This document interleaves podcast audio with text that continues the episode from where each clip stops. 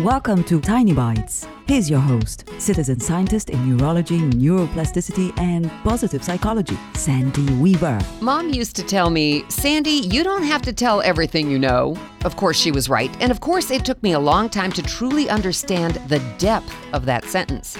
It's not just about spilling the beans to your great Aunt Carla that mom thinks she's a bad cook.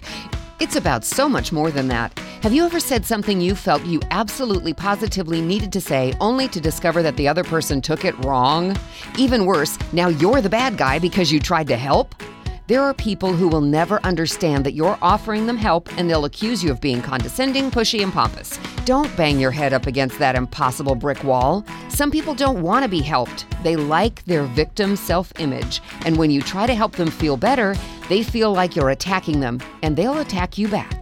You don't have to tell everything you know. Share your wisdom with receptive people and don't bother with the rest. Subscribe to the podcast and share it with your friends. And there's lots more at centerforworkplacehappiness.com. Here's to your well being, one tiny bite at a time.